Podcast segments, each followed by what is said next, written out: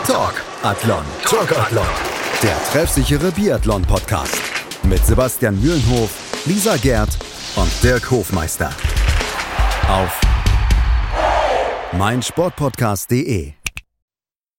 Hallo und herzlich willkommen zur neuen Ausgabe von Talkathlon, eurem Biathlon-Talk auf meinsportpodcast.de. Mein Name ist Sebastian Mühlenhoff, ja, und wir haben das zweite Weltcup-Wochenende in Oberhof hinter uns liegend und wollen uns jetzt entsprechend mit den Ergebnissen beschäftigen. Kurzer Nachtrag, liegt in Thüringen und nicht in Bayern, das muss ich noch erwähnen, da habe ich den Fehler in der Beschreibung zum letzten Podcast gemacht. Ähm, habt mir geografische Kenntnisse nochmal zugehört von meinen lieben Kollegen, die heute sind. Die liebe Lena Leven von Biathlon News. Hallo Lena. Hallo, schönen guten Abend zusammen. Und auch mit dabei ist die Stimme von sportschau.de, Dirk Hofmeister. Hallo Dirk. Genau, die, die, die Stimme von sportschau.de. Das, ja, genau. das freut mich sehr. Ne? Das ist ja, es gibt ja für die, für die Kollegen im Hörfunk, dieser, der wird immer gesagt, du hast ein Radiogesicht, ne? weil du, ne? Radiogesicht ist das Gesicht, was man nur im Radio sehen, sehen kann. Und wenn es die Stimme von sportschau.de ist, dann ist es ja nochmal eine deutlichere Heruntersetzung. Aber ich fühle mich trotzdem geehrt, hier dabei zu sein und auch mit Lena und mit dir, Sebastian. Die Stimme von, das Gesicht von meinem Sportpodcast.de. Ja, ich, weiß, ich will mich jetzt nicht als Gesicht bezeichnen, als Stimme, aber äh, gibt mir sicher noch andere, die diesen Titel auch für sich beanspruchen. Ähm, Wir werden ja bestimmt gleich sportlich werden, aber das habe ich mich schon gefragt, weil in dem bisherigen Podcast, mit dem Lena war, äh, Lena dabei war, ich nicht dabei war, deswegen konnte ich die Frage noch nicht loswerden. Ähm, wieso Schweden und wo eigentlich und was machst du dort eigentlich? Äh, wieso Schweden? Ähm, da es hier das Masterprogramm gibt, das ich gerne machen wollte, ähm, und zwar Kriminologie. Und ähm, dann habe ich mir den Ort gar nicht ausgesucht, weil das hier ist, das auf Englisch gab, das Programm. Ich wurde angenommen und dann habe ich gedacht, ja, dann machst du das mal. Habe das zwei Jahre durchgezogen und jetzt bin ich aber immer noch hier und äh, plane auch erstmal nicht wieder zurückzugehen. Okay. Und du arbeitest in Schweden? Genau. Hattest du schon gesagt, wo, wo du genau, äh, wo du, in welchem Ort du bist? In einem Jugendheim, äh, also in Malmö arbeite ich. Malmö, okay. Genau, also ganz im Süden. Ich habe nicht ganz so große Umstellungen, was Tageslicht und Wetter angeht. Es ist relativ ähnlich meiner Heimatstadt Krefeld. Ne? Okay. Und wir werden dich wahrscheinlich nachher noch zu dem besonderen Sicht der Schweden auf die, äh, aufs Abschneiden, zum Beispiel von Hanna und Elvira Öberg Sebastian Samuelsson ähm, befragen. Ist, bevor Sebastian gleich wieder, ich, ich, sehe schon, dass Sebastian gleich wieder reden möchte, äh, ähm, hast du beobachtet, wie in Schweden das Abschneiden von Stina Nilsson, ähm, der Biathlon-Umsteigerin, die jetzt im IBU-Cup gestartet ist, äh, bewertet wird? Nein, ich persönlich habe jetzt gar nicht viel darüber gelesen, ähm, aber ich habe ja gelesen, dass auch der, ihr Einstiegsrennen wohl nahe einer Katastrophe ging. Ähm, aber ich habe jetzt okay. da tatsächlich die Nachrichten nicht verfolgt. Kannst ganz neu. Ich glaube, die waren 99. und 69. mit drei Schießfehlern im Sprint, was tatsächlich für eine ehemalige Langlauf-Weltklasse-Athletin jetzt nicht ganz so mega ist. Ähm, hätte sein können, du bringst uns da noch ähm, ganz tolle in, neue Informationen aus Schweden. Bis nächstes Mal, super. So, Sebastian, ich sehe, du sitzt auf heißen Kohlen. Ich gebe wieder ab. auf heißen Kohlen nicht, aber ich möchte jetzt gerne über Oberhof sprechen, denn ich habe auch gut getippt mal wieder dieses Wochenende, muss ich zugeben. Ah, 61 Punkte.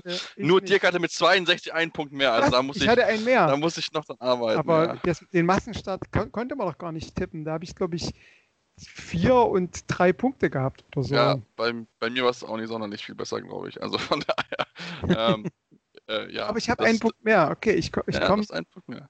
Wenn die Saison noch drei Jahre läuft, dann vielleicht dann irgendwann ein. ja, ja, ganz, ganz gutes äh, Benny Eisele, der echt äh, auf Platz 155 Sportstand Tippspiel, also das ist schon, schon echt stark. Also soll auf jeden Fall noch hier lobend erwähnt werden, zumal auch an dieser Stelle natürlich herzliche Grüße, ist voll im Studium, Prüfungsstress, äh, wünsche natürlich eben alles Gute dafür. Lassend jetzt auf die Ergebnisse kommen und mit den Damen anfangen. Und Lena, müssen wir natürlich sagen, aus deutscher Sicht war es ein positives Wochenende, natürlich überstrahlt mit dem deutschen Staffelsieg. Ja, auf jeden Fall. Ähm, das Staffelrennen war ja super spannend. Ähm, bis zur letzten Runde. Eigentlich hatte man schon gedacht, es geht nicht mehr und dann ging es doch äh, durch Fehler anderer und ähm, Franzi Preuß hat gut gekämpft. Leider dann schlussendlich konnte sie ja, nee, gar nicht war jetzt, jetzt bin ich ja total, jetzt rede ich ja gerade vom Massenstart, ne? War auch spannend.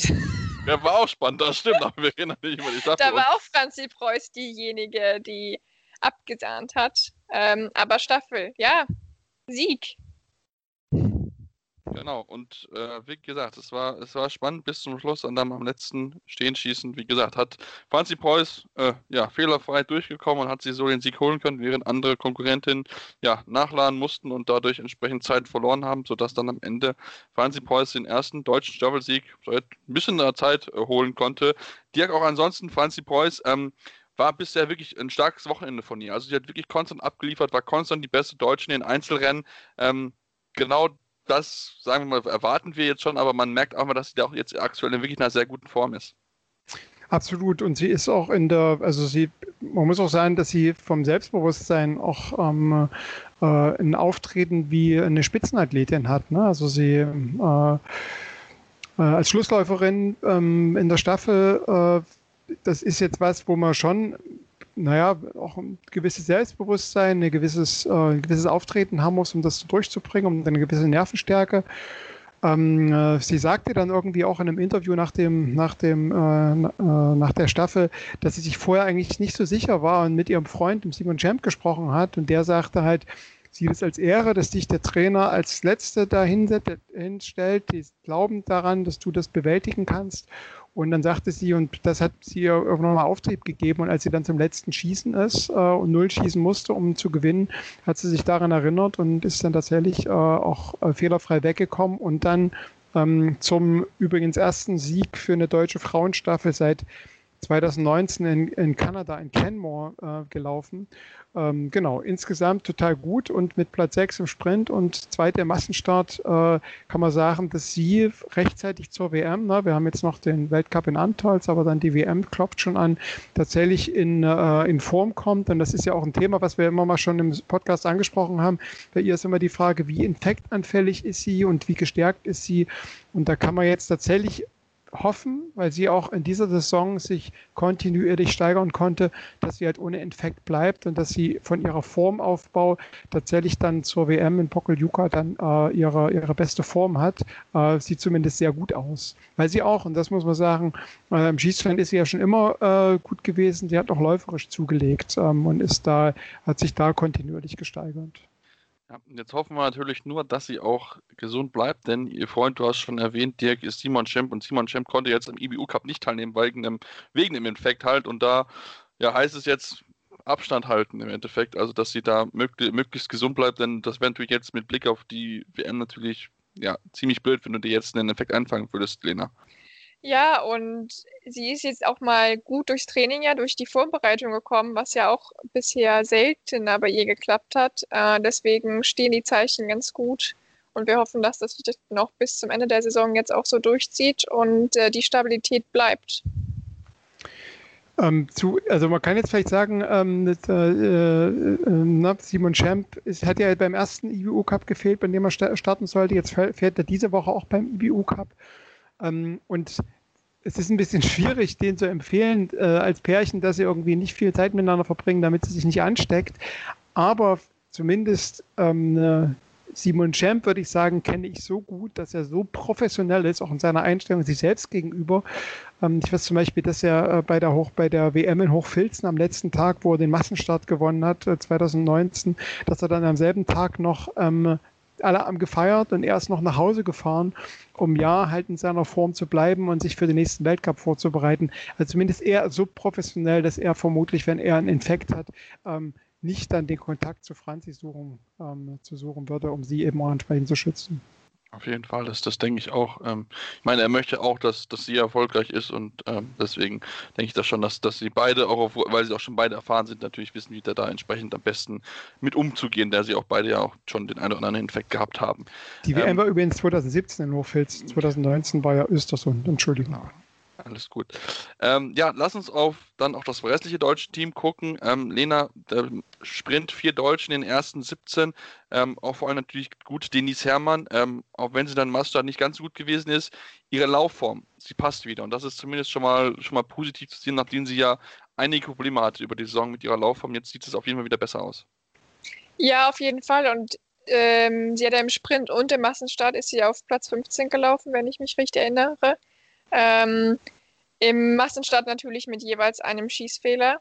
Ähm, das heißt insgesamt vier Stück, was natürlich ordentlich ist. Aber genau, das zeigt auch, dass ihre Laufleistung eben eindeutig ansteigt und sie auch wieder, wie wir das eigentlich gewohnt sind, mit den Besten mithalten kann. Und ich glaube, das ist für sie erstmal äh, vorrangig eine Erleichterung, weil das sicherlich auch im Kopf einiges macht. Und dass sie sich jetzt vielleicht auch wieder ein bisschen Ruhe findet und das auch beim Schießen hoffentlich umsetzen kann und auf ihre läuferische Stärke zählen kann. Ja, genau. das, das denke ich auch. Das ist auf jeden Fall schön zu sehen. Wie gesagt, er muss noch am Skistand passen, dann, dann kann sie auch wieder ganz, ganz vorne mit reinlaufen, aber zumindest läuferisch scheint sie auf dem richtigen Weg zu sein und dann, ja, mit ein bisschen mehr Selbstvertrauen wird es mit auch am Schießen ein bisschen leichter gehen. Dirk, das auch das restliche deutsche Team natürlich sehr gut. Mal Hammerschmidt, Blindplatz 17 im Sprint, auch Janine Hettich, wieder gute Leistung in der Staffel, gute Leistung auch so. Also ähm, da das deutsche Team ist auf einem guten Weg. Ähm, äh, ja, ja, Komma, aber. Ähm, äh, also es gibt halt bei, bei den drei deutschen Frauen, die, äh, die jetzt noch nicht besprochen sind, Vanessa Hinsmann, Hammerschmidt und Janina Hettich, gibt es halt immer Licht und Dunkel. Ne? Also bei, wenn man jetzt bei Janina Hettich zum Beispiel anfängt, ähm, Sie ist bis jetzt auf den Massenstart, wo sie dann äh, gerade ausgerechnet liegend zwei Schießfehler hatte, ist sie liegend halt eine absolute Bank und ähm, im Schießen generell ziemlich gut. Da ist sie aber sicher auch ähm, ein der Eingedenk ihres jungen Alters und ihrer vielleicht dann noch ein bisschen in ihrem Aufbau, was in ihrer Biografie noch äh, begründet ist, ähm, ist sie läuferisch noch nicht so klar, nicht so stark. Da kann man hoffen, dass sie in den nächsten drei, vier Jahren da äh, läuferisch noch entsprechend zulegt. Ähm, Vanessa Hinz ähm, hat mich fast ein bisschen überrascht, weil sie im Sprint ähm, schlechter war als Maren Hammerschmidt, äh, dass sie als trotzdem, sie ist ja eine gewohnte Staffel-Startläuferin, dass sie trotzdem wieder nominiert wurde, ähm, hat aber im, äh, in der Staffel also in der Staffel ist sie einfach eine absolute Bank, ne? fehlerfrei durch, äh, übergibt äh, vorne mitliegend. Ähm, also Staffel ist sie eine absolute Teamplayerin, während sie halt in den Einzelrennen dann immer, ich glaube im Sprint ist sie 31. geworden, hat auch den Sprung in den, äh, in den Massenstart dann entsprechend nicht geschafft bei Maren Hammerschmidt ist es so, sie muss eben auch übers Schießen kommen, ähm, weil sie eben läuferisch doch nicht so gut vorne reinläuft. Jetzt kann man sagen, es ist total positiv, dass sie den Sprung in den Massenstart geschafft hat, ähm, wo sie dann äh, leider nur 29. wurde. Aber das ist sicher trotzdem gut für sie gewesen. Sie hat Weltcup-Punkte gesammelt. Ähm, genau, also da muss man sagen, bei dem restlichen Trio gibt es Licht und Schatten und man kann sagen, okay, da gibt es vielleicht eine aufsteigende Form, aber es ist noch nicht so durchgehend positiv. Ja, und die Begründung, äh, warum Maren Hammerschmidt nicht in der Staffel lief, war ja, dass sie sich im Läuferisch so nicht so stark gefühlt hat und gesagt hat, in, in Übereinstimmung mit den Trainern, ich verzichte.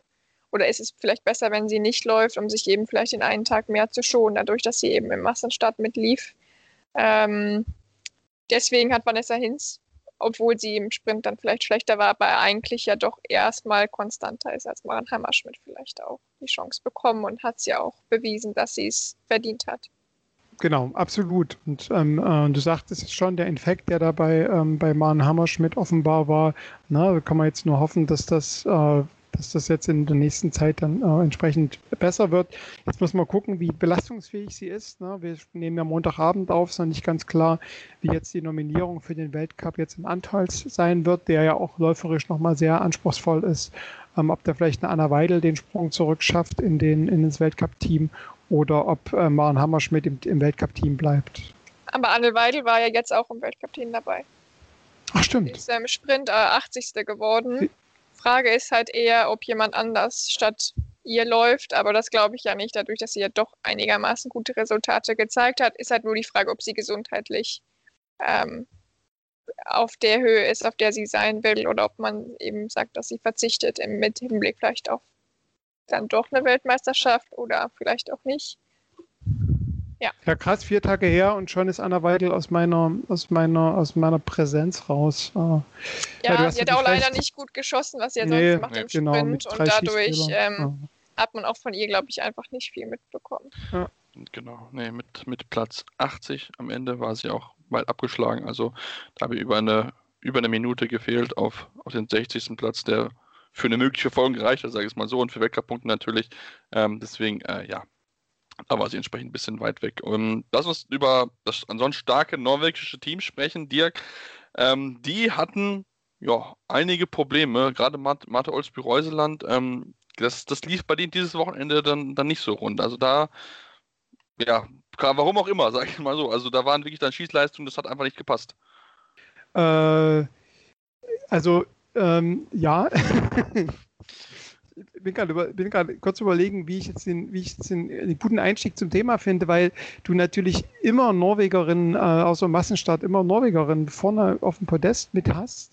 Ähm, also, nee, außer im Massenstart und auch in der Staffel. Ähm, wo sie letztlich mit äh, zwei Strafrunden von Tyrell Eckhoff, die im Sprint noch total überlegen war, ähm, äh, dann zwei Strafrunden drehen musste. Ne? Also wo du dann dachtest, okay, die kommt jetzt in dieses alte Zittern rein, was sie schon mal früher hatte, was sie glaubte, dass sie wieder abgelegt hat wo es in dieser Saison, ähm, ich glaube, das war jetzt die zweite Staffel, wo sie, äh, wo sie in die Strafrunde musste.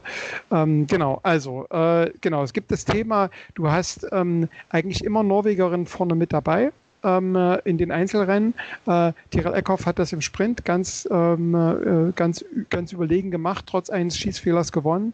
Ähm, hast aber im Sprint zum Beispiel das Thema, dass Ingrid Landmark ähm, Tantravold äh, durch einen Schwächeanfall ausgestiegen ist, die dann allerdings im Massenstart wieder ähm, in die, äh, vorne in die Top 5 mit reingelaufen ist. Ähm, hast dann das Thema, dass ähm, Norwegen in der Staffel, was du eigentlich nicht denkst, ich glaube, alle haben Norwegen mindestens in die Top 3 getippt, ähm, dann plötzlich ein Totalausfall ist durch die Strafrunden. Ähm, und du hast das Thema, dass ähm, äh, Martha Olsby-Reuseland, die ja in dieser Saison angekündigt hat, dass sie nicht sich so sehr auf die WM vorbereitet, sondern dass sie hauptsächlich auf den Gesamtweltcup geht, dass die eher eine, ähm, äh, eine, eine, eine äh, durchwachsene, äh, eine durchwachsene äh, Leistung jetzt in, in Oberhof zeigte, mit äh, zwei, mit einem achten Platz im Sprint und einem siebten Platz in der Verfolgung, äh, in der äh, im Massenstart, wo du sie eigentlich immer in die Top 5 mit oder in die Top 3 mit reingetippt hast. Ne? Also läuferisch sind die alle äh, super stark, ähm, aber am Schießstand haben sie eben dann doch ungewohnte Schwächen gezeigt, was eben dann diese Dominanz, die wir bei den Männern auch gerade vor Weihnachten hatten, ähm, sich dann eben äh, entsprechend nicht niedergeschlagen hat.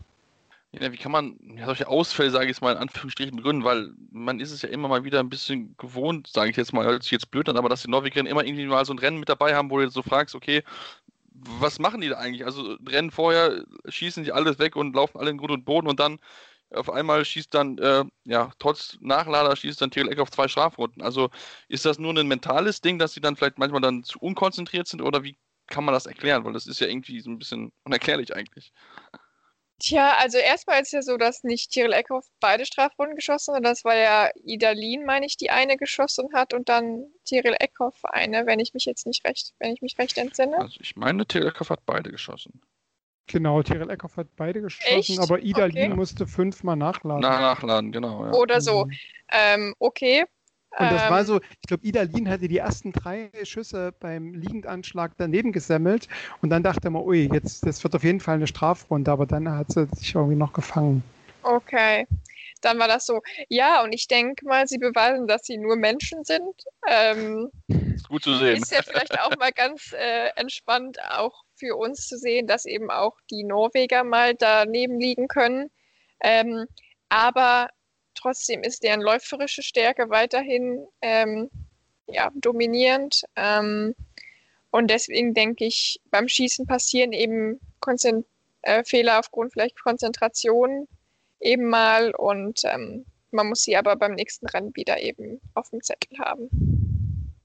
Ohne, also genau, ohne Frage. Ähm, bei, bei Tyrell Eckhoff gibt es halt, das sagte ich irgendwie ja, äh, äh gibt es halt diese Vorgeschichte, ne? Und man weiß halt nicht, wie, ob das dann, äh, muss man wahrscheinlich mit ihr mal sprechen oder, also ob sie das dann, sie ist ja, ja auch mal einladen, würde ich sagen. Sehr, sehr, genau, wir müssen, müssen, mal einladen, müssen wir sie mal einladen, mit ihr mal äh, im Podcast sprechen. Bei ihr gibt es ja diese Vorgeschichte, dass sie auch, sie hat ja, sie, sie sagte selber, sie schielt so ein bisschen, sie hat so ein bisschen eine knickende Optik, wo sie dann auch schon mit Ärzten und wo sie dann gearbeitet hat und ähm, wo sie sie manchmal nicht ganz sicher ist, ob sie alles, alles gut sehen kann. Und möglicherweise, und sie haben da ja sehr viel auch mental gearbeitet, wie sie sich dann gut darauf einstellen kann.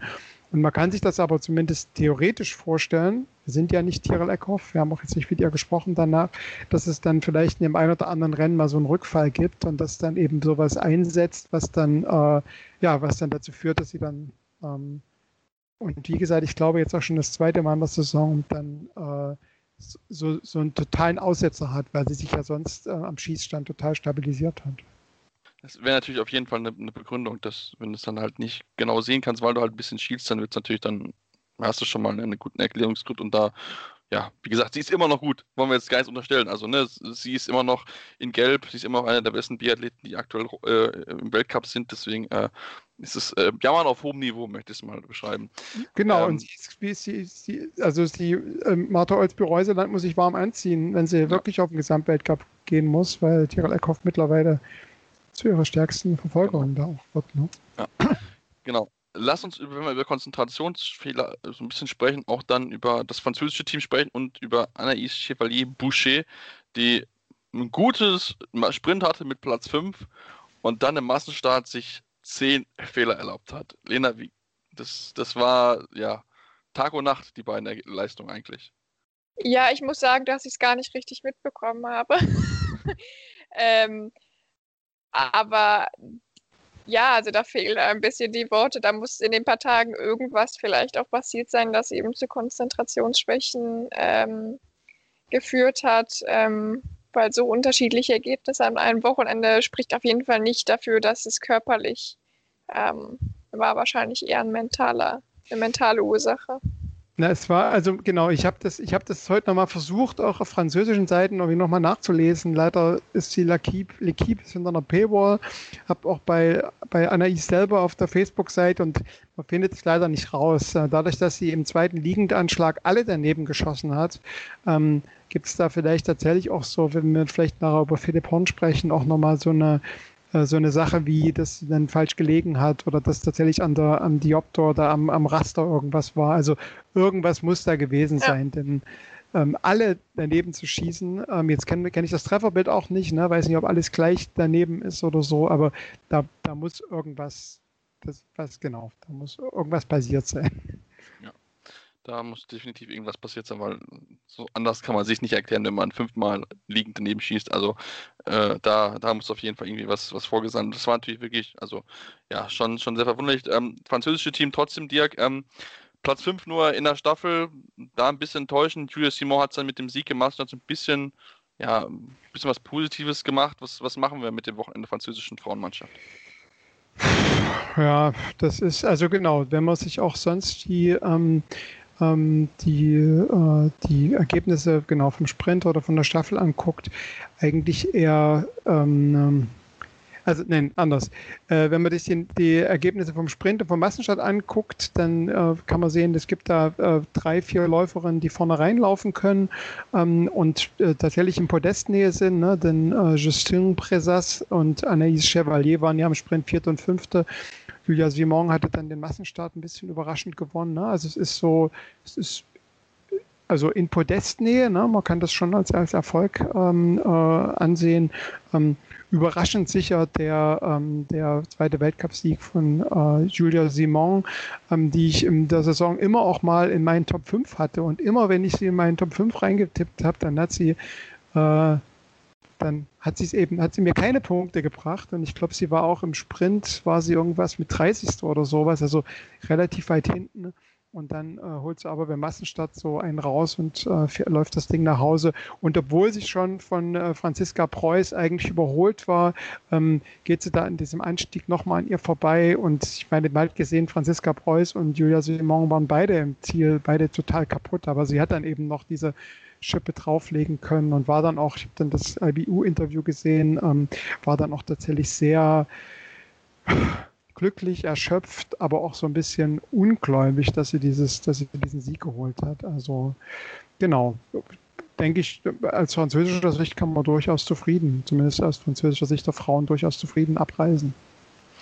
Ja, zufrieden abreisen kann definitiv auch Dorothea Vira. Ähm, Platz 2 im Sprint, wirklich sehr, sehr gut gewesen und auch im Massenstart mit dem sechsten Platz. Ähm, überzeugende Leistung gezeigt. Ähm, Lena, das war für sie wieder sehr wichtig. Jetzt kommt ihr heimischer Weltcup, also kann sie da nochmal, auch wenn es die Fans nicht geht, aber dann zumindest dann in der heimischen Weltcup sich gut positionieren und dann wieder für positive Schlagzeilen sorgen, nachdem sie so ein bisschen zu kämpfen hatte in den letzten Wochen.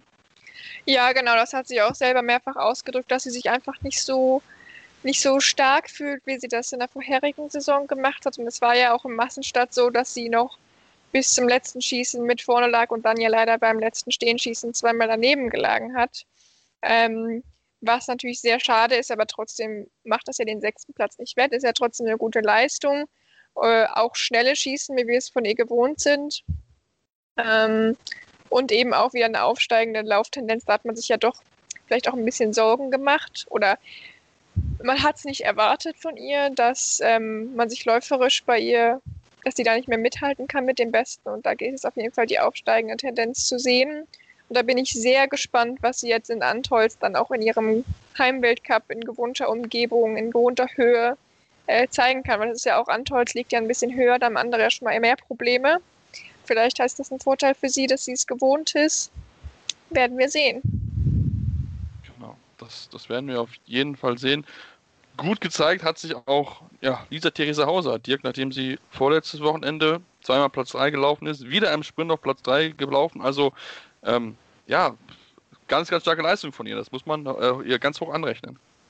Also, das ist, ich muss sagen, Lisa, Lisa Theresa Hauser war so vor Weihnachten für mich, dachte ich, hm, mal gucken, ob sie das äh, ihre ja, äh, Top Ten Platzierung von Hochfilzen und auch den guten Start, den sie Kontiolahti hat, ob sie den ähm, beweisen kann. Und man hat jetzt so ein bisschen das Gefühl gehabt, dass in Oberhof bei ihr der Knoten geplatzt ist. Äh, mit den, ähm, äh, mit den Podestplatzierungen, die sie in der ersten Woche hatte und auch dem, dem Platz 3 im Sprint, ähm, den äh, jetzt in der zweiten Woche hatte.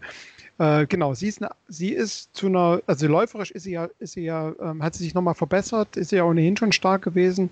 Jetzt hat sie sich äh, am Schießstand nochmal ein bisschen ähm, verbessert, äh, auch durch den, durch den deutschen Trainer ähm, Gerald Hönig und ähm, äh, genau, beides wahrscheinlich zusammen, äh, sie läuferisch nochmal eine Schippe draufgelegt hat, äh, äh, spielt das sicher auch eine Rolle. Ähm, bisschen schade für sie, sie sind für mich so ein bisschen noch ein Pechvogel des, des Wochenendes, ist, dass sie im Massenstart am Sonntag ja auch auf Top 3 äh, Position gelegen hat und dann ihr so ein dummer, blöder auf dieser steilen Abfahrt da hinterm Schießstand so ein äh, dummer Fehler passiert und sie dann eben sich komplett hinlegt und dann statt Platz 3, den sie mit ihrer starken läuferischen Form auch durchaus hätte erreichen können, obwohl Hanna Oeberg hinter ihr war, ähm, dann letztlich nur Zwölfte wird. Da ist sie so ein bisschen der Pechvogel gewesen.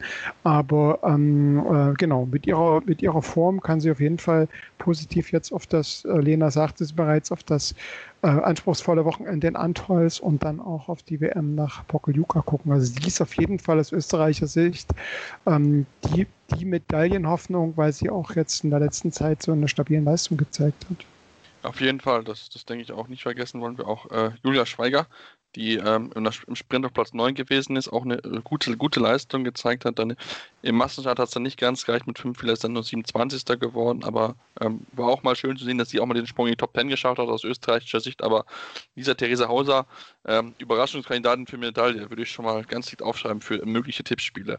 Ähm, genau, lass uns, bevor wir zu den Herren kommen, Lisa, noch über eine weitere Überraschung sprechen, denn die weißrussische Mannschaft, wir hatten es letzte, in der letzten Ausgabe schon, haben wir über sie gesprochen, in den Mixed-Staffeln. Jetzt haben sie in der Damenstaffel Platz 2 geholt und wir hatten es schon kurz mit ein bisschen mehr Schießglück hätten sie sogar Erste werden können. Also ähm, überraschend starke Leistung der Mannschaft. Ja, und man fragt sich, wo kommen die alle her? Also, ähm, Alain Bekewa haben wir diese Saison das erste Mal gehört.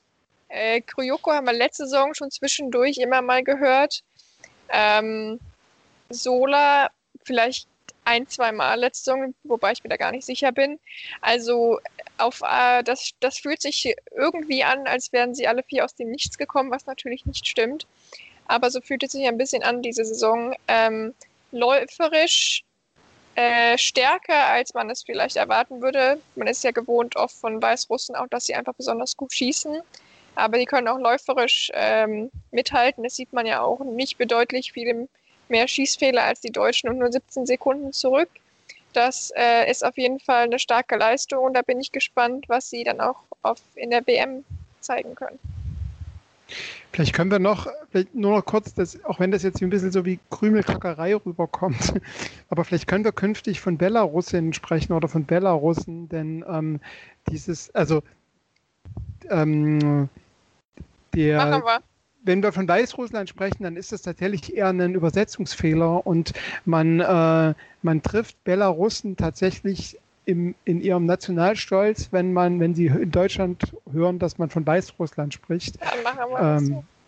Genau, also so gerade seit der Unabhängigkeit 1991 äh, legt das belarussische Land schon ein bisschen Wert darauf, dass sie und genau, dass sie auch Belarussen genannt werden, obwohl das in Europa, im Rest Europa noch nicht ganz so bekannt ist. Okay, ja gut, ähm, da werden wir auf jeden Fall darauf achten. Ist ja jetzt mit, mit, mit Mazedonien, wo man jetzt ja Nordmazedonien ähm, sagen muss, ist ja auch noch eine Umstellung, wobei das natürlich noch andere Gründe hat, aber das ist ein anderes Thema für einen anderen Podcast. Wir sind ähm, der Podcast für alle Themen. Ja. auch für Aussprachen. Ab sofort auch politisch. wir erklären die Namen, Länder, Na Namensländer. nee, äh, auf jeden Fall. Also das werden wir uns merken. Wir müssen uns natürlich auch die Namen merken. Also das, das sollen wir auf jeden Fall Ali, äh, Ali Bekebara äh, ganz natürlich äh, als Beste bisher, ne, aber auch Elena Koschinkina, die äh, starke Leistung gezeigt hat. Ich meine, wenn man, wenn die beste Laufleistung hat äh, in, in, mit der Staffel in einer also in der entsprechenden Laufgruppe, dann spricht das schon dafür, dass sie auch läuferisch auf jeden Fall mit den Top-Leuten dort äh, mithalten können. Dann wollen wir eine kurze Pause machen und uns dann mit den Herren beschäftigen ähm, und dann mal dort schauen, wie sich das deutsche Team dort geschlagen hat und natürlich müssen wir auch da über norwegisches Team sprechen. Deswegen bleibt dann hier bei Talkathlon, eurem treffsicheren Biathlon-Talk auf meinsportpodcast.de. Schatz, ich bin neu verliebt. Was? Da drüben. Das ist er. Aber das ist ein Auto. Ja, eben. Mit ihm habe ich alles richtig gemacht. Wunschauto einfach kaufen, verkaufen oder leasen. Bei Autoscout24. Alles richtig gemacht. Ja, und nachdem wir uns jetzt ausgiebig mit den Frauen beschäftigen haben, kommen wir nun zu der Herrenmannschaft und wollen auch da mit dem deutschen Team anfangen. Und Dirk, wie fällt dein Gesamtfazit erstmal aus, bevor wir uns mit den einzelnen Leuten äh, beschäftigen. Zufrieden, unzufrieden, Luft nach oben? Also im, ähm, im Angesichts, angesichts der Erwartungen ähm, bin ich schon ziemlich zufrieden. Also ähm, ich finde so eine Staffel, die man auf Platz 5 beendet, das, das kann halt irgendwie mal passieren. Aber ähm, ich ähm, finde, dass äh, Eric Lesser und äh, Arndt Pfeiffer gute Leistung gezeigt haben, was sich ja auch im Sprint niedergeschlagen hat. Also ich weiß nicht, wie, wie lange das her ist, dass ich Arndt Pfeiffer mal ähm, im Sprint in den Top 3 äh, nur in der Laufleistung gesehen habe. Also dass er so läuferisch so stark ist, das finde ich, find ich total super. Also das finde ich, das finde ich eigentlich auch überraschend gut, dass er da so, so vorne dabei ist. Ähm, äh, auch Benedikt Doll, das zeigt sich bei ihm in den, äh, in den, in den puren Ergebnissen noch nicht so, äh, aber ich finde, dass er läuferisch auch besser ähm, klarkommt, dass er mit seinem, mit seinem neuen, äh, neuem Equipment, dass sie auch eine bessere Abstimmung gefunden haben, also dass er, dass er läuferisch ähm, äh, tatsächlich auch konstant in den Top 10 mitlaufen kann. Von daher, auch wenn es jetzt letztlich nur zu einem Podestplatz gereicht hat und ähm, gerade Erik Lesser dann im Massenstart äh, ja, sogar noch auf Podestnähe lag und dann am Ende der, kurz vorm Ziel dann irgendwie noch von drei Leuten überholt wurde äh, und ihm da die Körner gefehlt haben. Aber insgesamt muss ich sagen, also ich bin nicht so negativ, ähm, wie ich das so in den, in den sozialen Medien so mit, mitlese, wo halt permanent neben Rennen ein Top-3-Platz ähm, äh, gereicht wird. Die, die, die laufen regelmäßig in die Top 15 rein und das finde ich, das zeigt eigentlich immer, dass sie auch mit ein bisschen mehr Glück in der Lage sind und mit einem Schießfehler weniger, dass sie vor, ganz nach vorne laufen können. Und also genau, das reicht mir eigentlich, um zu sagen, die sind vorne dabei, die mischen vorne mit ähm, und äh, von daher fällt mein Gesamtfazit eigentlich ganz gut aus, äh, trotz der ähm, deutlich an der, an, am Podest vorbeigehenden Staffel. So. Genau, über Staffel wollen wir uns gleich noch natürlich aus, ausführlich beschäftigen. Ähm, trotzdem, wenn man vielleicht äh, Lena uns ein bisschen mit den aus, drei außerhalb von Arne Pfeiffer, Erik Lesser und Benedikt Doll beschäftigen, die wirklich gute Leistungen gemacht haben. Alle drei waren in den beiden Einzelrennen in den Top 15. Dahinter fehlt es dann so ein bisschen. Also wenn man, dann muss man natürlich ein bisschen gucken, rum. Johannes Kühn ist dann als nächstbester Deutscher im Sprint auf Platz 40. Da ja, fehlt es dann an, woran, woran liegt es bei denen? Ist es dann wirklich, dass einfach das, das Selbstvertrauen nicht da ist und deswegen so ein bisschen auch die, ja, das Vertrauen in die eigene Stärke fehlt oder ist es grundsätzliche Probleme, die dann das deutsche, die deutschen Athleten dann in dem Bereich haben? Tja, jetzt muss ich den äh, harten Part nehmen. Ja, genau. ähm, Bundestrainerin von der Couch. ja, genau. Ich bin eine der Bundestrainerinnen von der Couch. Ja, es ist halt, äh, drei sind da und dann ist eine ganz, ganz große Lücke, die sonst in der letzten Saison ja Philipp Horn ab und zu mal äh, gefüllt hat, weil er letzte Saison gute Laufleistungen gezeigt hat. Ähm, das kann er dieses Jahr jetzt noch nicht ganz so bestätigen. Ähm, ich muss aber sagen, Roman Rees und Johannes Kühn sind für mich nie Leute, wo ich sage, dass ich mir sicher bin, dass die in die Top 15 laufen können oder geschweige denn Top 20. Da, ist, da bin ich nicht in einer besonders großen Erwartungshaltung. Deswegen ist es für mich ein grundsätzliches Problem, ähm, wer eben nach Arne Pfeiffer, Erik Lesser und äh, Benedikt Doll kommt. Da kommt nichts besonders Junges nach. Ähm, und da macht man sich eben, habe ich letzte Woche auch schon gesagt, ich denke, das ist mir auch ein Nachwuchsproblem vielleicht ist. Und da muss ich sagen, da stimme ich dir, stimme ich dir oder stimme ich euch ähm, natürlich zu. Ne? Du hast halt die Leute, die halt seit Jahren davon schon vorne dabei sind, aber eigentlich hast du niemanden, äh, bei dem du sagen kannst, okay, der, der, der kommt jetzt. Da ist jetzt ein 20-Jähriger, der, der im IBU Cup irgendwie alles zusammenläuft oder so oder ständig in den Top 10 ist. Ne? Jetzt hast du zum Beispiel im, ähm, äh, im IBU Cup hast du Philipp Navrat, der einmal aufs Podest im Sprint gelaufen ist vergangene Woche und die Staffel dann irgendwie zum Sieg geführt hast. Und der wird jetzt wahrscheinlich auch könnte man für ihn hoffen, nach in Antholz nachnominiert. Aber die, auch wenn du jetzt Philipp Horn oder auch Roman Rees zurück in den IBU Cup schaffst, schickst, die sind eigentlich so gut für den IBU Cup, aber im Weltcup, genau. Dann, wobei ich jetzt bei Philipp Horn auch ähm, der hat jetzt wirklich keine gute Oberhofzeit gehabt, aber eigentlich traue ich ihm das. Der hat eine formaledeite Saisonstart gehabt mit diesem doofen, ähm, ähm, fehlen, falschen äh, Corona-Test. Der ist nicht gut reingekommen, obwohl der in den Tests vorher ähm, doch gut, gut war. Auch in den internen Tests ist er gut gewesen. Er ist ja schon vornominiert gewesen. Also, ne, das ist bei ihm läuft die Saison eigentlich noch nicht so richtig gut zusammen der ist eigentlich vom Potenzial ist er besser. Aber ne, ähm, Johannes Kühn, über den wir uns letztes Jahr so gefreut haben, dass er ähm, läuferisch äh, ähm, so gut war und dann auch im Schießstand sich verbessert hat und dadurch permanent in die Top 10 reingelaufen ist, das zündet bei ihm nicht. Und da, genau, du hast da den, den Finger in die Wunde gelegt, dass es da tatsächlich momentan dahinter nicht so richtig viel gibt, was dann eben zum Beispiel auch für die Staffel bei der WM äh, eine, ein großes Problem ist, weil du hast mit Lesser, Pfeiffer und Doll hast du eigentlich drei Gesetzte und wen holst du dann als vierten? Und versteckst ihn entweder oder setzt ihn auf die vier ganz prominent und musst dann aber auch darauf setzen, dass die Person auf der vier dann entsprechend äh, auch abliefert bist du eigentlich schon die perfekte Überleitung gemacht auf das Staffelrennen, denn dort war Philipp Horn an vier gesetzt. Der hat das schon mal letzte Saison gut gemacht gehabt. Jetzt ist es ja gescheitert. Ähm, äh, drei Schießfehler gehabt, drei, oder beziehungsweise dreimal musste er in die Runde, in die Strafrunde in der, in der Staffel. Ähm, damit war es natürlich dann für die deutsche Staffel gegessen. Gerati Willem hatte vorher noch beim ZDF gesagt, dass sie überrascht gewesen ist, aber sie hat eigentlich das als eine gute Aufstellung gesehen. Jetzt natürlich im Nachhinein kann man immer sagen, man, man ist schlauer. Ähm, es wurde auch viel kritisiert, an, äh, auch an Philipp Horn und dann gab es auch die Kritik zurück von Erik Lesser an alle Bundestrainer auf der Couch, die immer sowieso alles besser wissen müsste.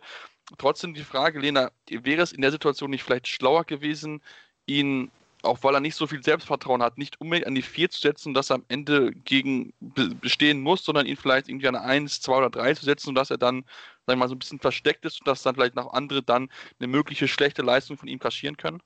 Tja, das ist immer das, äh, die große Frage, was bei den, den Diskussionen ähm, wie sie darauf gekommen sind, es war ja deutlich von Erik zu hören, dass sie sich zusammen dazu gesetzt haben und sich zusammen dazu entschieden haben, Philipp auf, auf die vier zu setzen, weil er ist ja eben auch schon mal, letztes Jahr war es ja mal nicht gegen Foucault, dann schlussendlich äh, gezeigt hat, dass er es kann. Ähm, und ich denke, Philipp Horn war ja eigentlich vor Saisonstart sicher, dass er sein Schießen nochmal stabilisiert hat. Und ich denke, dass die Trainer ihm vielleicht auch zeigen wollen, wir haben das Vertrauen in dich und hofften vielleicht, dass das so ein bisschen überschwappt und er dementsprechend sich sicher fühlt, wenn ihm eben das Vertrauen gegeben wird. Jetzt hat es nicht geklappt, aber ich glaube, dass sie ihm auch wieder die Chance geben würden. Und das ist ja was, was Glasser auch sagt. Also er hat ja gesagt, Leute, alle, die euch jetzt hier ergeifert, wir werden ihn das nächste Mal wieder auf die vier setzen. Ne? Gut, bei der WM war es halt, der ist als Zweiter gelaufen, als er Foucault in die Schranken gewiesen hat.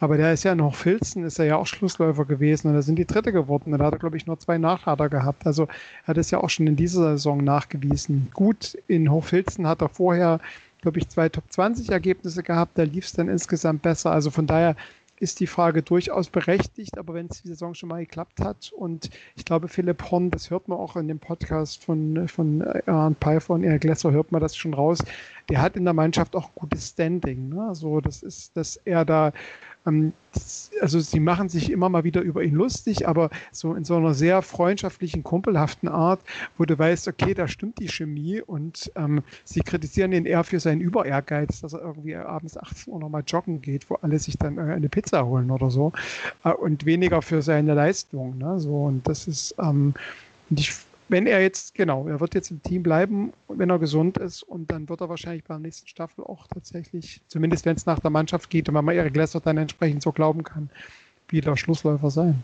Dann mal schauen, ob er es dann wieder so, so macht wie in Nordfilzen natürlich. Wir würden es ihm natürlich wünschen, natürlich, ähm, dass er dann wieder die bessere Leistung zeigen kann. Wie gesagt, natürlich ist es dann, wenn du dreimal in die Strafrunde musst in der Staffel, ist es natürlich dann besonders bitter, gerade weil du halt die drei Nachlader hast. Ähm, deswegen Kopf hoch, Philipp Horn, falls du uns zuhörst. Beim nächsten Mal machst du das definitiv besser.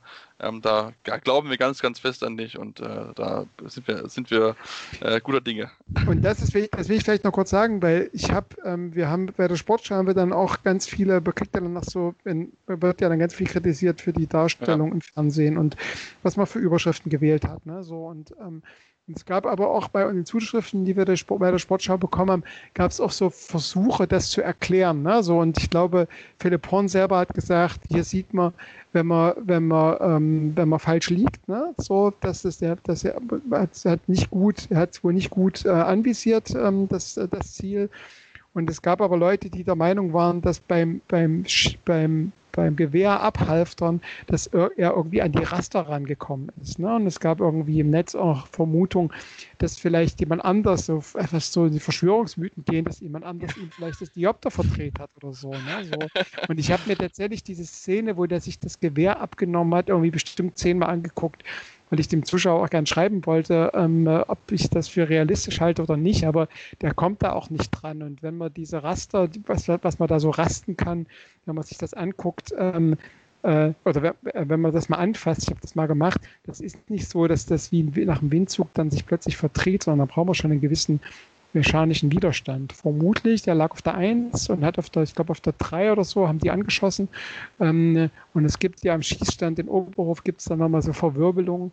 Vermutlich hat er so ein bisschen zum einen dieses nicht ganz sauber liegen und dann vielleicht diesen Windeinfluss nicht richtig einschätzen, weil die waren ja alle halb rechts tief und dass das irgendwie dann irgendwie zusammenkam. Ne? So und im besten Fall lernt er draus und guckt sich das nochmal so an und analysiert das so, dass es beim nächsten Mal nicht passiert. Der Oberhofer Schießstand ist ja auch sein Heimschießstand.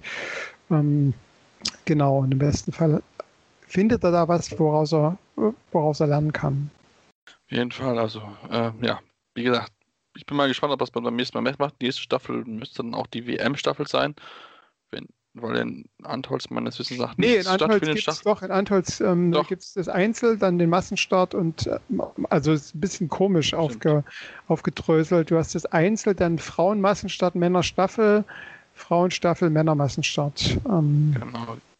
Wie es auch in Hochfilzen so gewesen ist, wo er Sprint ja. und dann Staffel, genau. Ja, äh, ja, dann kann er natürlich relativ schnell dann schon wahrscheinlich wieder beweisen, dass er es besser machen kann. Ich bin dann mal sehr gespannt. Wir wollen uns natürlich auch noch natürlich mit den anderen Nationen beschäftigen, denn die wollen wir natürlich nicht unter den Tisch fallen lassen, Lena. Den Blick werfen wir natürlich erstmal auf die norwegische Mannschaft, die ja, ja am vorvergangenen Wochenende wirklich alles abgeräumt, was irgendwie zu gewinnen gewesen gibt. Diesmal waren sie nicht ganz so dominant, spricht aber auch dafür, wir hatten es auch schon bei den norwegischen Damen, sie sind nur Menschen. Genau, auch die norwegischen Männer sind zum Glück doch nur Menschen, auch wenn man ab und zu doch mal zweifelt. Ähm, die, die, schaffen mal kein Podest nur mit Norwegern zu besetzen, sondern im Sprint äh, ja, reiht sich an Pfeiffer glücklicherweise noch ein.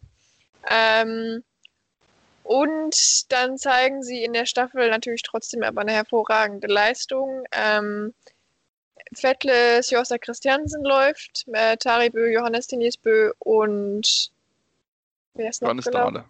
Genau, Dorle ist gelaufen, weil sie entschieden haben, mal unseren Jungspund ähm, zu schonen, Lagreit. Ähm, und sie zeigen, trotz einer Strafrunde laufen sie auf die zwei ähm, mit nur vier Sekunden hinter den Franzosen. Ähm, da zeigen sie, dass sie wieder als Team absolut äh, ja, eine gute Leistung zeigen können. Und dann sehen wir natürlich auch wieder einen Massenstart.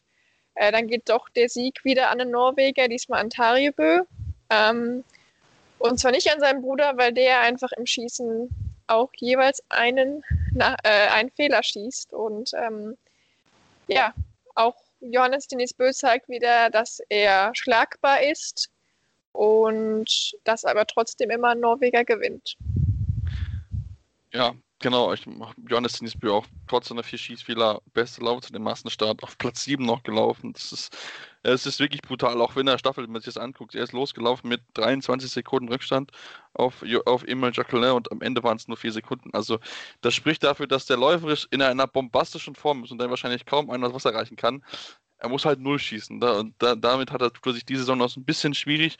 Ähm, aber wie gesagt, er ist trotzdem noch in Gelb und äh, die norwegische Mannschaft ist auf, auf jeden Fall äh, ja, einer der Top-Mannschaften, die Top-Nation aktuell. Und ähm, da kann man auch mal einen Legreit schon, äh, äh, Dirk zumal er ja noch sehr, sehr jung ist und auch wieder ein gutes Wochenende hatte.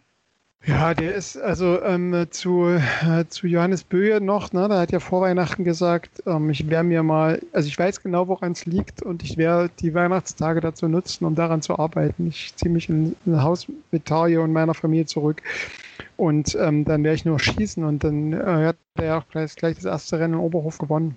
Und offenbar äh, gibt es da aber eben doch ein paar Stellschrauben, dass er eben doch nicht diese Dominanz aus dem, aus dem Vorsaison ähm, dann äh, wieder, wieder, bekommen, äh, wieder bekommen hat und äh, dass er eben dann am Schießstand eher, äh, eher ja, genau, schwächelt. Mit vier, vier Schießfehlern am Massenstart ist völlig ganz klar. Ähm, genau, aber du hast nach Sturla Holm Lakreit gefragt. Äh, weiterhin das Phänomen, das Phänomen der Saison. Ähm, äh, tritt auch mit einem Selbstbewusstsein auf. Also wenn man ihn, das ist sehr schwer, dann im Ziel zu gucken, wenn er, äh, wenn die gleich eine Maske aufsetzen. Aber so, das ist schon irgendwie, muss ich sagen, finde ich mega beeindruckend sein, sein Auftreten. Also nicht nur in der Loipe, auch dann klug taktisch anzugreifen, sondern auch danach. Ne, so, das ist so der äh, genau, der schwimmt gerade auf so einem Flow, auf so einer Wolke. Äh, nee, schwimmt auf einer Wolke ist ein falsches Bild, aber der schwimmt gerade auf so einer Welle. äh, dass er, ähm, genau, dass äh, da gerade die Welt zusammen, ähm, genau, das, das, da läuft gerade alles, alles zusammen. Ja, und er hat ja auch den freien Tag dazu genutzt, sich deine Website zu bauen. Ach so, mit, mit, dem, mit der gewonnenen ähm, Publicity muss man sich dann natürlich auch eine Website äh, bauen. Ähm, die wahrscheinlich eher als einziger Biathlet eine eigene Website hat. Aber die gibt es auf jeden Fall. Und ähm, da ja, kann man doch gespannt sie, sein, was dann noch so kommt. Dass du sie dir anguckt, sieht sie nach HTML-Grundkurs an äh, aus oder sieht sie schon ein bisschen ich professioneller sie aus? Angeguckt. Ja, ich okay. will aber jetzt gerade, aber ich finde sie tatsächlich gar nicht, die ich eingebe. Kommen hier nur meine schwedischen News. Also naja, ich werde ihm nochmal auf den Grund gehen. Ja, wir, wir werden ja nochmal wieder aufnehmen, dann können wir das nochmal auswerten, wie gut er das gemacht hat. Ähm, genau, auf jeden Fall nicht die Füße hochgelegt, sondern auch noch direkt was ah, getan. Ah, ja, ich habe es gefunden. Und? Ja. Ich würde es schlechter machen. ja, okay, jetzt wird wahrscheinlich. Wird also die, alle mal jetzt auf die Homepage von Genau, Solar. alle, die jetzt zuhören, jetzt wird wahrscheinlich so ein Peak geben. In Ist der, auch auf Englisch, nicht auf Norwegisch. Könnt ihr euch angucken. Wow. Umso besser. Ja, stark. Also die, die Norweger, da kann man auch sagen, ähm, äh, irgendjemand läuft vorne immer rein. Ne? Und Johannes Dorle, der ja in der, in der, äh, in der Staffel, ähm, äh, äh genau, das äh, so ein bisschen verkackt hat, um es umgangssprachlich zu sagen, ist aber ja trotzdem auch jemand, der trotzdem immer dann, zumindest läuferisch, die laufen alle vorne rein ne? und irgendeiner schießt dann eben auch mal null oder selbst mit einem oder zwei Fehlern äh, hast, du, hast, du den, hast du jemanden aus dem norwegischen Team auf dem Podest. Das ist schon sehr beeindruckend. Und auch da kann man noch mal kurz den IBU Cup zitieren. Der kommt gerade so viel nach. Die, die laufen auch im IBU Cup, laufen die gerade alles zusammen. Also sie müssen sich überhaupt keine Sorgen machen, wenn da das, also will es nicht hoffen oder so, wenn da mal die erste Mannschaft oder die ersten drei Leute aus wegen Corona oder so ausfallen sollten, können die sofort aus dem IBU Cup Leute nachziehen, die ähm, nicht Top-Weltcup-Niveau laufen, aber die zumindest da auch eine Rolle spielen können, weil die echt einen mega guten Nachwuchs haben. Und das ist auch so ein bisschen das, was ich meine mit dem Nachwuchsproblem in Deutschland, dass die Norweger auch gezwungen sind, dementsprechend ihre Leistung zu zeigen, weil sonst werden sie halt schwuppsdiwupps ausgesetzt, weil es eben direkt jemanden gibt, der auf dem Niveau mitlaufen kann. Und das gibt es halt in vielen, nicht nur in Deutschland nicht, das gibt es in vielen anderen Nationen nicht. Ähm, und da muss man sich vielleicht ein bisschen was bei den Norwegern abgucken. Absolut, ne? Also so das Vettel Christiansen irgendwie, der im letzten Jahr so ein bisschen da auch im aufsteigenden Ast war, jetzt eigentlich nicht mehr so richtig für die Staffel gesetzt ist. Äh, es ist schon, ne, das ist schon beeindruckend, ne? So jemand, der auch konstant in die Top 20 läuft, wäre im deutschen Team äh, auf jeden Fall gesetzt, ne? Ja, das stimmt schon auf jeden Fall. Also die Homepage, ich habe mir jetzt durchgelesen, kann ich nur empfehlen, sturleheimlegred.com alles zusammengeschrieben ohne Bindestrich. Also der Peak wird jetzt bei ihm sehr hoch gehen, wird er jetzt merken. Alle Hörer gehen eben schnell auf die Homepage, um uns anzuschauen. Ähm, ja, aber wie gesagt, was die Norweger alles dort richtig machen, das ist wirklich, wirklich sehr, sehr gut. Und da kann sich eigentlich fast nur jedes Land eine Scheibe von abschneiden, was sie da an, an Potenzial haben. Das ist wirklich, wirklich unglaublich. Ähm, Lass uns aber auch über die französische National oder französische Mannschaft sprechen, die Herrenmannschaft, die ja gewonnen hat, die Staffel. Sie hatten es äh, mit vier Sekunden Vorsprung, haben sie am Ende gewinnen können. Ähm, ja, was machen wir aus deren Wochenende, Lena? Ähm, zufrieden oder Luft nach oben? Ja, ich denke, dass sie schon mannschaftlich gesehen auf jeden Fall zufrieden sein können. Ähm, und dann haben wir ja auch im Sprint haben wir jetzt keinen, der da besonders irgendwie raussticht. Ja, wir haben für Jomaye auf der 8. Aber ich sag mal so, wir sind auch gewöhnt von den Franzosen, mindestens ein oder zwei eigentlich in den Top 10 oder Top 15 zu sehen. Von daher würde ich sagen, Sprint war okay, aber vielleicht dann doch eher weniger zufriedenstellend. Staffel natürlich äh, hervorragend mit nur sechs Nachladern. Da ist natürlich, da kann man nicht wirklich was gegen machen und gute, relativ gute Laufleistungen ja auch. Und dann im Massenstart spiegelt sich eigentlich der Sprint so ein bisschen wieder. Nur Simon Destieu auf der 9 und für Jomaye auf der 10. Also für, jo, für, für doch ein relativ gutes Wochenende mit zweimal Top 10.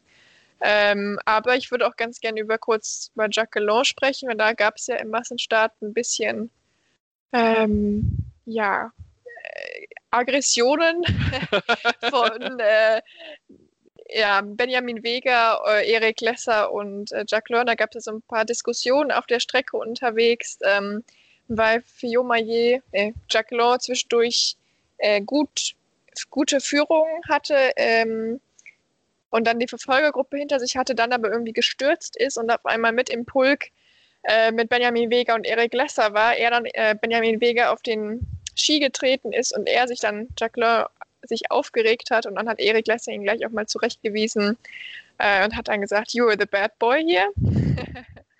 und ähm, hat sich auch nachher im Interview dazu geäußert, dass es ja schon mal häufiger vorkommt, dass Jacqueline sich auf der Strecke eben ja, etwas eigensinniger gibt, ähm, als es vielleicht andere tun würden, um das jetzt mal vorsichtig auszudrücken. Ähm, sind wir von den Franzosen ab und zu, auch von Matta Fulcrat damals gewohnt, ähm, dass man eben so ein paar Spielchen auf der Strecke macht und schon mal äh, weniger teamgeistfähig ist als vielleicht nötig.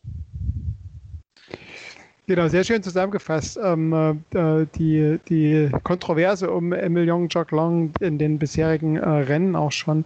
Man muss vielleicht noch ergänzen hinzusagen, dass sich Jacquelin ja bei dem Sturz auch das Gewehr irgendwie Stimmt. Schafft, schafft irgendwie, irgendwas war da kaputt, ne? Also als er dann zum, das war nach dem zweiten Schießen, als er dann zu den restlichen beiden Schießen ist, musste sich ein Ersatzgewehr geben lassen. Trotzdem beeindruckend. Ähm, also zu dem Zeitpunkt äh, war er fehlerfrei, hat dann die restlichen zehn Schuss nur einen Fehler gehabt. Also mit so einem Ersatzgewehr dann gleich, der jetzt, das jetzt wahrscheinlich so von Rasten nicht so perfekt eingestellt ist, wie man das mit dem eigenen Gewehr hatte. Also muss man sagen, trotzdem perfekt, aber ähm, die Kontroverse um seine Persönlichkeit bleibt natürlich. Mhm, auf jeden Fall. To be äh, continued. Ja, genau, mhm. to be continued. Das, das, denke ich auch. Ich denke, da wird er nicht unbedingt zurück, zurückgreifen. Solche Leute machen das ja gerne mal häufiger und nicht nur einmalige, äh, gibt es nicht nur einmalige Geschichten. Ja, das stimmt definitiv so. Ähm, ja, lass uns natürlich noch weiter gucken und Dirk, wir müssen auch natürlich auch über einige Überraschungen sprechen. Wir haben ihn gerade schon erwähnt. Benjamin Vega, Platz 3 im Massenstart. Ähm, er war super happy über das Ergebnis, weil er damit, glaube ich, nie gerechnet hatte, dass er ja, diesen Platz sich holt. Ja, das war wirklich ähm, die Pressekonferenz danach mit ihm zu sehen. Das war also, er hat, also er hat echt nach Worten gesucht und man hat so das Gefühl gehabt, dass er echt auch so, naja, fast so ein bisschen mit, den, mit seinen Emotionen kämpfen muss. Äh, ich glaube, das erste Mal seit acht Jahren wieder auf dem Podest. Ähm, hat das auch so ein bisschen erklärt. Die haben ja äh, neuen Trainer, ja mit den, den Alexander Wolf, auch den, äh, den Oberhofer der jetzt in der Schweiz ähm, Trainer ist. Äh, vorher hatten sie auch den Björn Wollschläger und er sagte so, es gab eigentlich gar keinen richtigen Grund, den Björn auszu, äh, auszuwechseln, aber manchmal ist es ganz gut, dass man so ein paar neue Akzente setzt und ähm, ähm, äh, Alexander Wolf ist dann jemand gewesen, der äh, ein paar neue Akzente setzen konnte und ähm, das hat sich bei ihm dann auch entsprechend niedergeschlagen. Ne? Also er war sehr happy, er war sehr, ähm, er war fast sprachlos, ähm, er, er, war echt gerührt und er sagte so, ähm, also sicher wird jetzt Antholz und ich werde versuchen, das jetzt bei der WM zu wieder zu toppen oder wieder einzustellen, aber dieses Ergebnis heute, das wird mich jetzt tatsächlich ein paar ähm, eine Weile tragen. Also das ist so wie so, als ob er jetzt im Januar schon seinen Saisonhöhepunkt hatte, von dem er halt so ein paar eine gewisse Zeit auch ähm, Kräfte zehren muss. Ne? Also er ist ja schon auch schon 31, ist jemand, der jetzt nicht gerade neu im Weltcup ist und ähm, genau, also das war sehr, ähm, äh, sehr beeindruckend, ihm dazu zu schauen. Und dass er es immer mal geschafft hat, also ich glaube, er war in Kontiolahti schon mal äh, als Vierter irgendwie dicht am, am Podest dran. Ähm, dass, dass es drauf hat, hat er immer mal bewiesen schon, aber dass es dann tatsächlich fürs Podest reicht, das zeigt dann eben im Biathlon, da muss dann eben irgendwie alles zusammenkommen. Und das hat halt bei ihm geklappt umso, umso schade ist es, dass ähm, bei so schönem Wetter und äh, so einem guten Rennen, dass dann eben keine Zuschauer in dabei sein konnten. Äh, genau. Aber das, wir sind ja froh, dass es überhaupt, überhaupt die Rennen gibt und dass sich auch die genau. Corona-Zahlen im, im, äh, im, im Biathlon-Weltcup im Vergleich zum Beispiel zur Handball-WM da doch eher am Grenzen halten. Auf jeden Fall, das ist das definitiv so. Ähm, in ähnlich starkes Ergebnis und sogar noch ein Platz vor Benjamin Wegner war die nächste große Überraschung. Felix Leitner war vier Sekunden schneller als der Schweizer und ähm, auch das, Lena, eine riesengroße Überraschung. Damit hätte er, glaube ich, nicht gedacht. Also er hatte auch bisher die Saison, war er mal Top 20, Top 15, aber so aus Podest zu laufen, überragend. Ja, auf jeden Fall überragend und überraschend, ja, in dem Sinne, dass es diese Saison für ihn ja absolut noch nicht äh, so gelaufen ist, wie man ihm das vielleicht gewünscht hätte. Letzte Saison hat er ja schon ab und aufsteigende Tendenz gezeigt. Man musste ihm ab und zu, hat man über ihn gesprochen und hat gedacht, okay, da haben die Österreicher wieder jemanden, der irgendwann zeitnah eben auch Top 10, Top 5 laufen kann. Und dann zeigt er jetzt auch, dass es sogar aufs Podest geht. Und dann müssen wir schauen, ob das eben ein Ausreißer war. Mit 4 mal 0 ähm, natürlich eine Wahnsinn-Schießleistung, die aber auch Benjamin Beger und auch Simon Eder gezeigt haben. Auch noch ein Österreicher, der ein gutes Ergebnis gezeigt hat, dem man ja auch in seinem Alter vielleicht nicht mehr unbedingt noch so eine gute Platzierung zugetraut hat, Simon Eder. Ähm, aber junger Österreicher mit Tendenz, mit steigender Tendenz, da drücke ich die Daumen, dass da noch weiter was geht, vielleicht auch Richtung WM. Schauen wir mal, vielleicht da eine mögliche, mögliche Teamspielkombination oder Single Mixed mit ihm und äh, Lisa Therese Hauser. Das wäre mit Sicherheit so, so, so, so eine spannende Kombination, glaube ich, die dann überraschen könnte. Also da bin ich mal sehr, sehr gespannt drauf.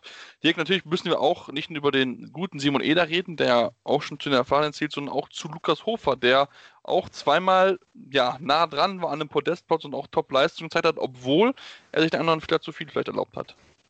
Also Luki Luki, wie ihn seine Kumpels nennen. Ich zähle nicht dazu, aber vielleicht jetzt. ich mach's trotzdem. Ja, ähm, äh, genau, in seinem, in seinem hohen Alter von, ich glaube, er ist auch schon über 30, äh, immer noch mit zu den, also am, am Schießstand sowieso äh, mit zu den absolut schnellsten im gesamten Weltcup, aber eben auch läuferisch, dass er dieses, ähm, dass er bei den Rennen immer in die Top 5 reingelaufen ist, läuferisch. Ähm, Finde ich sehr beeindruckend. Ähm, wir werden ja wahrscheinlich dann nochmal kurz über die Strecken sprechen von Oberhof. Es ist vor allem beeindruckend, weil die Strecken halt in Oberhof nochmal mit zu den schwersten äh, weltweit äh, mittlerweile zählen, dass er da vorne mitläuft. Und das ist halt blöderweise ähm, äh, äh mit Platz 6 und Platz 4 äh, in den Einzelrennen jetzt in der zweiten Woche nicht äh, fürs Podest gereicht hat. Dafür durfte er aber natürlich, durfte ja in der, in der Staffel mit Platz 3 doch aufs Podest. das ist, wo er ja auch eine, eine einen deutlichen Beitrag dazu geleistet hat. Aber Lukas Hofer, ähm, also ist jetzt ja jemand, den, der durchaus auch vom Namen her bekannt ist, aber dass er hier nochmal so vorne mitläuft, das fand ich, finde ich schon auch durchaus beeindruckend und äh, vielleicht ein bisschen überraschend. Vielleicht schon. Obwohl der, die Saison schon ein paar Top Ten ja, schon, ja, ja. hatte. Ja, genau, genau. schon ein paar Top-10-Ergebnisse, aber dann, da war jetzt mal wirklich mal richtig, richtig gut dabei und ähm, wie gesagt, läuferisch ist für ihn, glaube ich, nicht so das Thema, ist mehr so das Thema Schießstand, dass er da, ja, ein bisschen weniger Fehler machen muss, aber wie gesagt, trotzdem Top-Leistung mit der Staffel überrascht, muss man auf jeden Fall sagen, überrascht hat auch die russische Mannschaft, Lisa zwar, äh, Lena zwar bei beiden, bei Männern und Frauen nicht ganz aufs Podest geschafft, aber auch da sieht man, dass die positive Tendenz bei der russischen Mannschaft schon zu erkennen ist. Auf jeden Fall, also sowohl bei den Frauen als auch bei den Männern äh, aufsteigende Tendenz. Ähm, man sieht sie öfter in den Top 10, Top 5 jetzt glaube ich nicht, aber auf jeden Fall die aufsteigende Tendenz in der Staffel, dass sie noch auf die 4 laufen.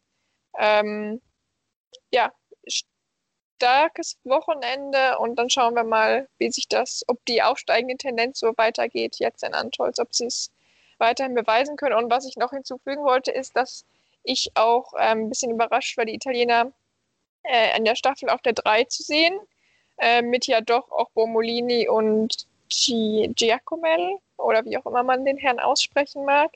Ähm, auf der 3 mit nur fünf Nachladern ähm, habe ich nicht unbedingt, ich hätte jetzt nicht auf die Italiener getippt, würde ich tippen.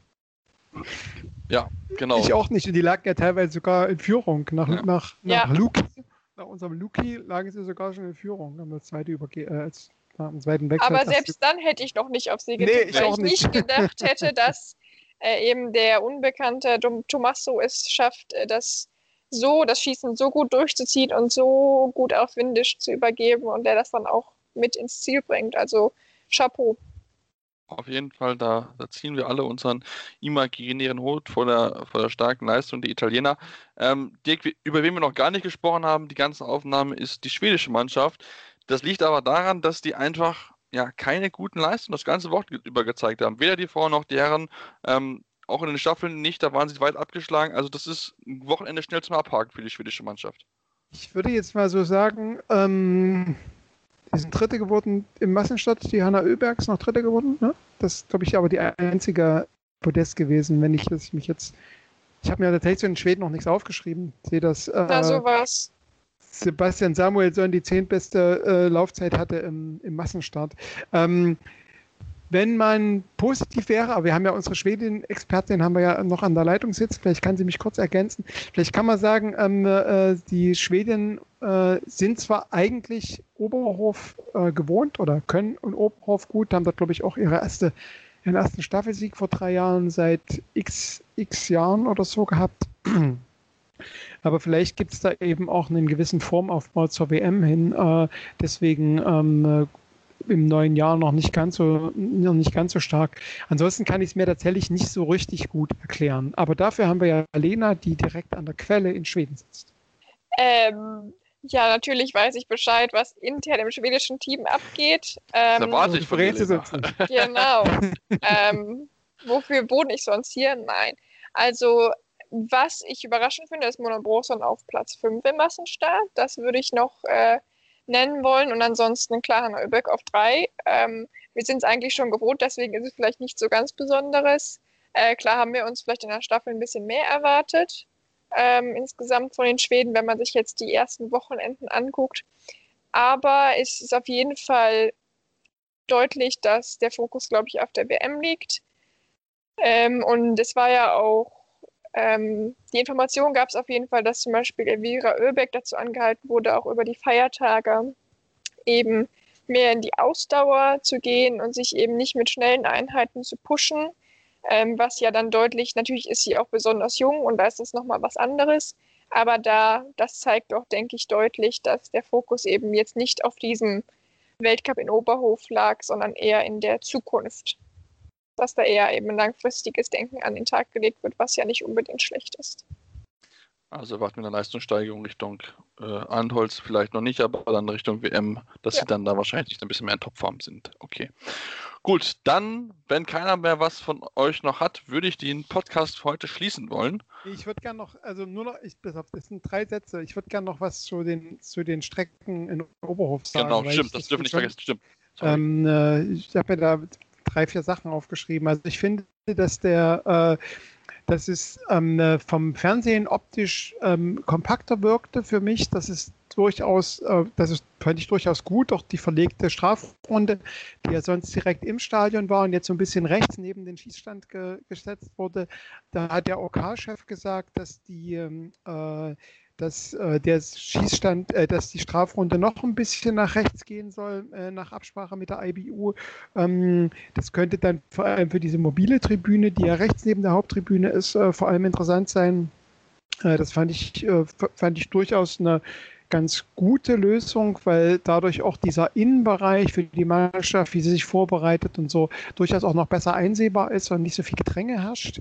Ähm, dann finde ich sehr beeindruckend, dass der Birksstieg, der ja nochmal verschärft wurde, weil er verlängert wurde, weil es da so einen Zuschauertunnel gibt, ähm, ich glaube, es ist 100 oder 150 Meter ist der nochmal verlängert worden, ähm, äh, der ist, glaube ich, mit der stärkste Anstieg jetzt äh, im gesamten Weltcup und ähm, auch einige Sportler haben darauf geschimpft, dass der so stark ist. Aber da sagte das OK, dass nach Absprache mit der IBU der auf jeden Fall für die WM in zwei Jahren und damit ja auch der Weltcup, der nächstes Jahr ist, ähm, dass der erhalten bleibt. Äh, was tatsächlich dann so ein bisschen zum, äh, zum Gradmesser wird nach, bei einem Rennen, ähm, da sich dann am Bürgsteig wahrscheinlich dann wirklich viele Rennen auch ent, äh, entscheiden können dann finde ich die Abfahrt nach dem Bürgstieg, die, die soll zwar eigentlich ein bisschen entschärft worden sein, aber ich finde die immer noch, ich finde die, also die da mit 70 oder 80 auf ihren dünnen Brettern da runter, runterrauschen, das finde ich ähm, durchaus anspruchsvoll. Und da gibt es tatsächlich auch einen so einen, ein, so einen, äh, so einen Laternenmasten,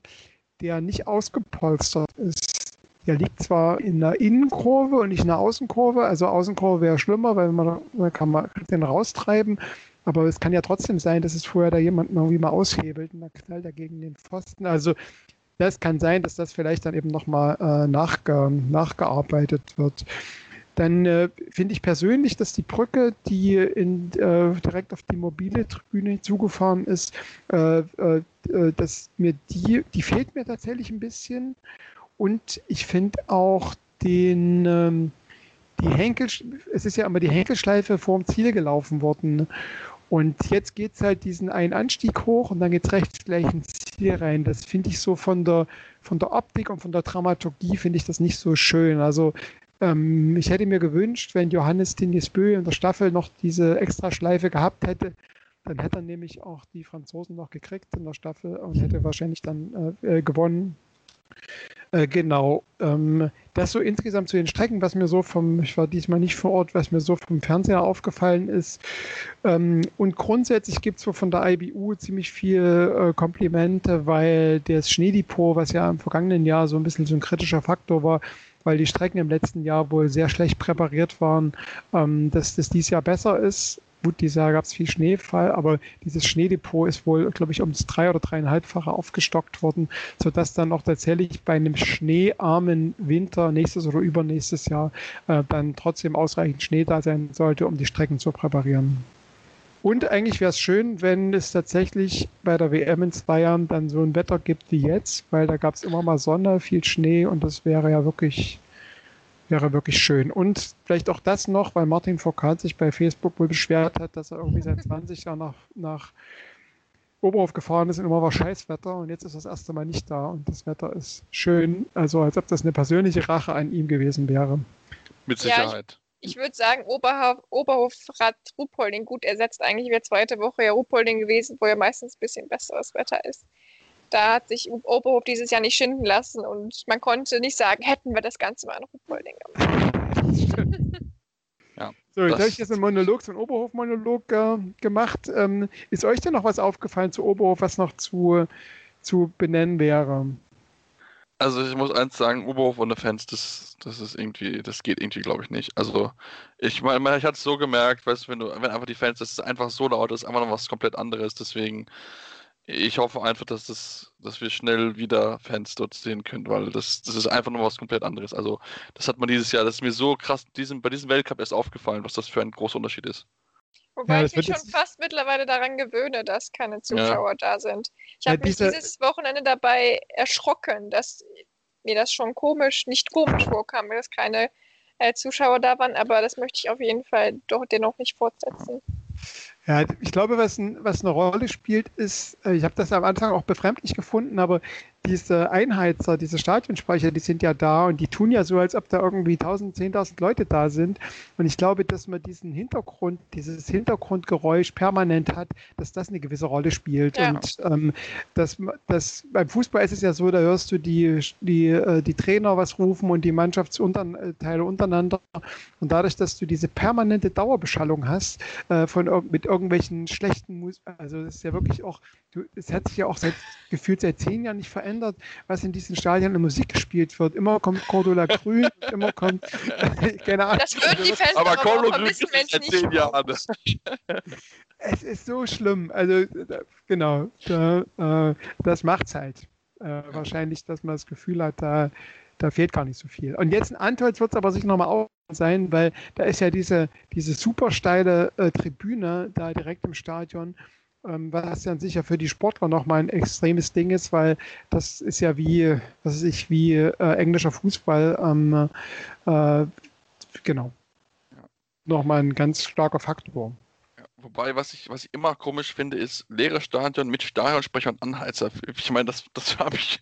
Also eigentlich brauchst du die ja nicht, weil wenn keiner im Stadion ist, muss dir ja keiner ansagen, halt, wer das Tor geschossen hat. Also wir wissen ja alle, dass der Weltcup ähm, deswegen läuft, weil es halt die TV-Gelder braucht und ähm, deswegen werden ja auch es gibt ja jetzt so einen deutschen Betreuer, der irgendwie gegen Corona-Maßnahmen ähm, ver, ähm, ver, verstoßen hat und deswegen eine Geldstrafe zahlt. Und das hatte ich hatte da mit dem Felix Bitterling vor der Saison mal gesprochen, der IWU-Sportdirektor, und der hat auch gesagt, wir werden uns überlegen, dass wir, wenn Leute permanent gegen Corona-Regeln verstoßen, wir sind so abhängig von den Fernsehgeldern, ähm, wir werden uns überlegen, dass wir die dann eben finanziell sanktionieren. Und jetzt hat es halt einen deutschen Betreuer ähm, entsprechend getroffen. Denn ähm, ich glaube, das, worauf es halt ankommt, ist nicht die 10.000 Leute, die da im Stadion sind, sondern die Millionen, die sich das angucken. Und deswegen wird eben auch so ein Stadionsprecher, das ist ja beim Skispringen genauso, bis ich ähm, ob ihr euch erinnert, in Planitza, wo dann diese oder äh, wo dann diese ähm, LED-Bildschirme ja. da zu sehen waren, um halt diese Stadionatmosphäre zu, zu, äh, zu simulieren und mit dem Stadionsprecher halt nur entsprechend. Wobei ich da Public Viewing im Auto besser gefunden hätte, muss ich zugeben. Das war, glaube ich, die erste Idee, die sie damals in Planitza hatten. Ähm, das, das hätte ich auch ziemlich cool gefühlt, muss ich zugeben. Public Viewing im Winter im, im Auto, das wäre geil. Ja, wie, wie Autokino? Ja, wie Autokino. Okay.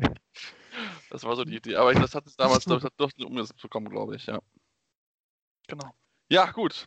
Dann wollen wir das schließen mit einem Corona-Talk zum Ende von unserem schönen Biathlon-Podcast. Ähm, die uns, uns wird nächste Woche natürlich wieder geben. Wie gesagt, Antol steht jetzt an äh, mit einigen Rennen. Dort ähm, muss man natürlich gucken, letzte Generalprobe vor der Ernte, wie es dann ja, weitergehen wird, wie es die deutsche Mannschaft sich schlagen wird, die anderen sich schlagen werden und ob es da vielleicht nochmal eine Überraschung geben wird. Das werdet ihr alles nächste Woche hören. Bis dahin dürft ihr gerne eine Rezension bei iTunes verfassen. Am liebsten natürlich fünf Sterne, aber auch gerne konstruktive Kritik. Was können wir besser machen? Woran können wir arbeiten? Zudem dürft ihr uns auch gerne mal ein Like oder ein Follow bei Facebook bzw. bei Insta äh, Twitter dalassen, so ist es richtig. Jeweils der Handle Talkathlon, dort findet ihr uns, dort könnt ihr uns auch Fragen stellen und mit uns in Kontakt treten, eure Meinung dalassen, was hat euch an Bobo gefallen, was hat euch nicht gefallen, wie findet ihr die Strecken. Ähm, gerne alles, was euch da irgendwie in den Kopf kommt, einfach mal schreiben. Wir freuen uns da über jegliche Art von Interaktion mit euch. Ja, und dann hören wir uns nächste Woche wieder hier bei Talkathlon, eurem treffsicheren Biathlon-Podcast auf meinsportpodcast.de. Schatz, ich bin neu verliebt. Was? Da drüben. Das ist er. Aber das ist ein Auto. Ja, eben. Mit ihm habe ich alles richtig gemacht. Wunschauto einfach kaufen, verkaufen oder leasen. Bei Autoscout24. Alles richtig gemacht. Talk Athlon. Talk Athlon. Der treffsichere Biathlon-Podcast. Mit Sebastian Mühlenhof, Lisa Gerd und Dirk Hofmeister. Auf meinsportpodcast.de. Schatz, ich bin neu verliebt. Was? Da drüben. Das ist er. Aber das ist ein Auto. Ja, eben. Mit ihm habe ich alles richtig gemacht. Wunschauto einfach kaufen, verkaufen oder leasen. Bei Autoscout24. Alles richtig gemacht.